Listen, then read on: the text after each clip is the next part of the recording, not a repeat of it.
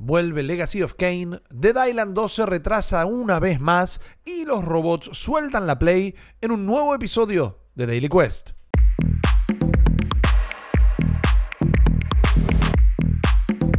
Hey, hola a todos, ¿cómo están? Mi nombre es Rippy Risa y voy a ser su host en el episodio de Daily Quest del día de la fecha. Este podcast diario de noticias que hemos lanzado como uno de los tantos podcasts de New Game Plus, un nuevo medio independiente que busca cubrir la industria de los videojuegos y la cultura que la rodea, fundado por quien les habla, como también por Guillermo Guillo, Leos, y Jeremías Curchi, mejor conocido como Chopper. Tal vez nos conoces, tal vez no. Lo que a nosotros más nos importa es que nos hagas saber qué es lo que más te está gustando de nuestros contenidos, cómo disfrutás, cuánto disfrutás, verdaderamente disfrutás de este podcast. Bueno, en cada plataforma podcastera que tengas la oportunidad de calificarnos, hacelo sin ningún tipo de vergüenza, y si se puede dejar un comentario, te queremos leer, queremos charlar con vos. Saben que también para eso nos encuentran en todas las redes sociales como @NewGamePlus. Ok.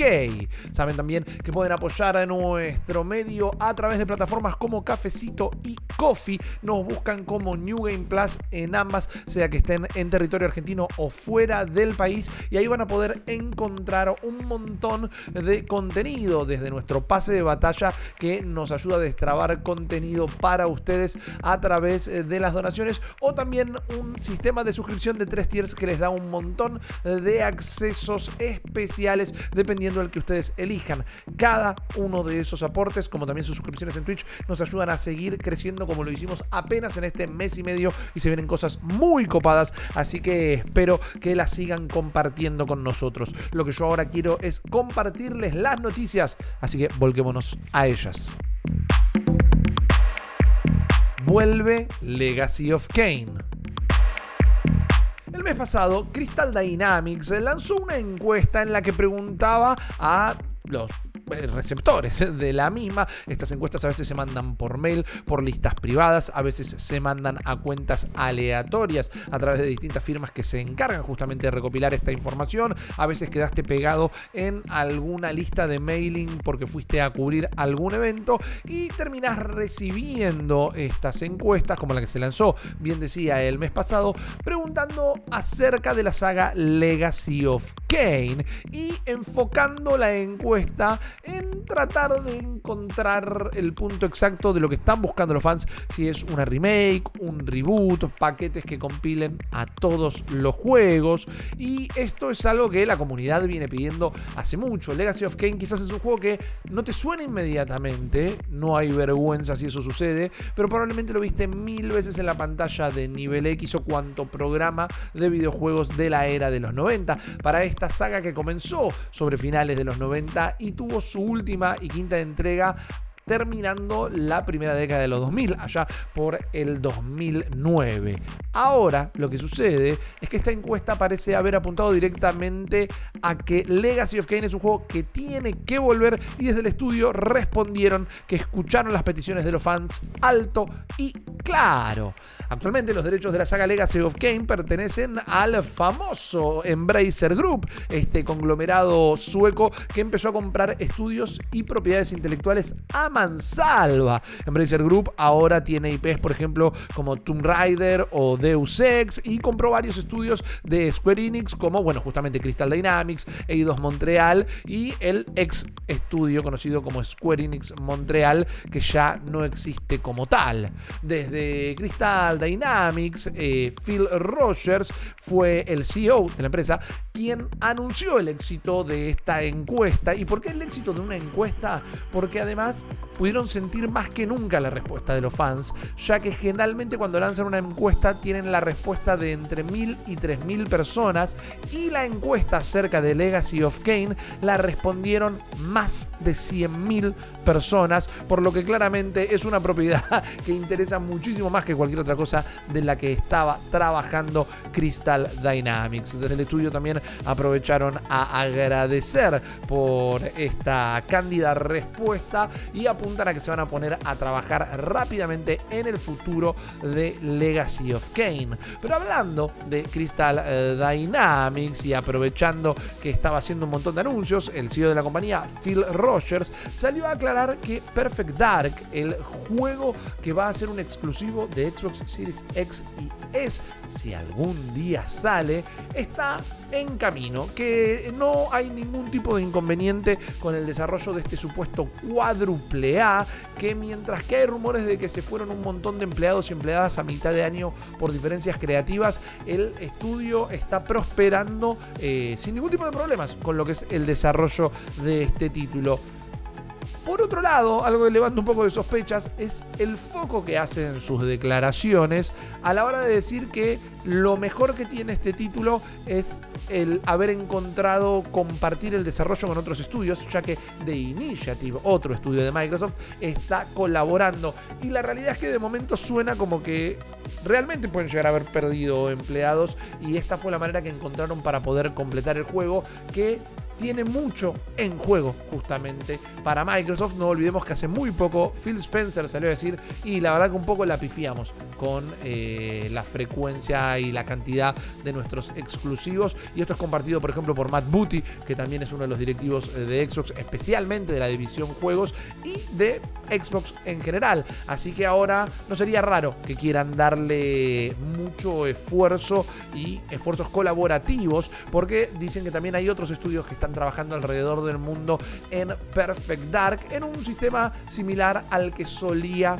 utilizar Ubisoft, con estudios trabajando en los Assassin's Creed en tándem en distintas zonas horarias. Crystal Dynamics dice que la casa está en orden, esa siempre va a ser una frase polémica, pero de momento vamos a elegir creerles.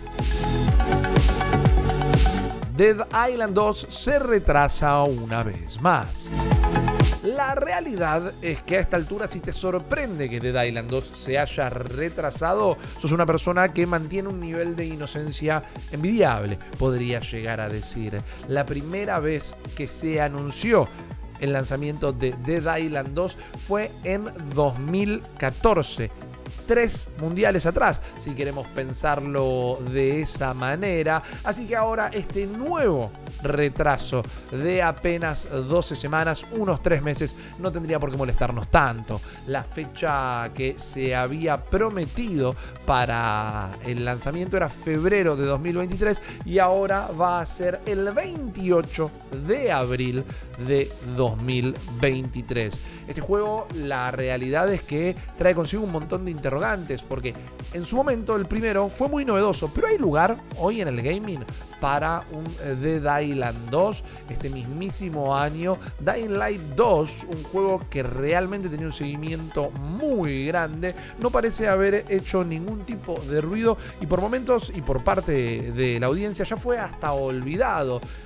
De alguna manera Dead Island carga un poco con lo que podemos llegar a interpretar como ese fantasma, pero no hay que jugar un juego antes de poder probarlo. Directamente las responsables, las cabezas responsables del estudio hicieron un comunicado a través de redes sociales diciendo que la ironía de tener que volver a retrasar Dead Island 2 no les es ajena, así que están tan decepcionados como probablemente estén decepcionados los fans. Igual es una demora de 12 cortas semanas y el desarrollo está ya en su etapa final, así que no se preocupen. No sé si estaban esperando con muchas ganas Dead Island 2, pero podríamos sentirnos cómodos diciendo que del juego que nadie esperaba nada, nada está haciendo. Los robots sueltan la Play. Problemas con bots hay en todos los juegos en línea. Esta misma semana, desde Activision Blizzard comentaron cómo se van a poner más serios que nunca con todos los programas que se utilizan para hacer trampa en Overwatch 2. Por otro lado, también están los bots que nos molestan porque nos hacen creer que estamos jugando contra seres humanos, como sucede en Marvel Snap por los primeros 30 niveles o las primeras partidas de Fortnite, por ejemplo, si hacía mucho que no lo habías tocado. Pero en este caso estoy hablando de bots que perjudicaban a la industria del gaming de otra manera, porque hablo de los bots revendedores, esos que se estaban comprando todas las Play que había en el mercado, generando una escasez y haciendo que el precio de las consolas de reventa a vos se te dispararan por las nubes. Sin embargo, un reciente estudio llevado a cabo por Netacea, que es una agencia especialista en la detección de bots, precisamente la utilización de los mismos en las redes, empezó a notar que el interés de los bots que acumulan y jordean productos por la PlayStation 5 bajó bastante, incluso de estar siempre en el top 3 de los objetos más comprados por robots, pasó a estar al cuarto, lo que uno podría llegar a entender que no es tanto, pero sí marca el final de una tendencia que estaba complicando la adquisición de una Play 5 desde su lanzamiento en 2020. El detalle, interesantísimo para un asado o ahora para cuando lleguen a la oficina, es que entonces el ranking de los objetos más comprados por robots queda compuesto por las zapatillas Adidas Yeezy Slide Bone en el primer lugar, las Nike Dunk Low Panda en el segundo lugar, figuritas de Panini del Mundial en el tercer lugar y recién ahí la consola de Sony, la PlayStation 5, en el cuarto lugar de los objetos más buscados. Esto se piensa que se debe a la falta de consolas en el mercado. La escasez de microconductores ha afectado a la industria al punto que los propios robots ya están cansados de esperar porque se renueve el stock y directamente las personas que los manejan están apuntando sus esfuerzos a objetos más redituables. Ojalá pronto signifique esto que se van a llenar las bateas de Play 5 y que si vos estabas buscando la tuya la puedas comprar a un precio más que accesible, olvidándonos momentáneamente de la situación económica de Latinoamérica.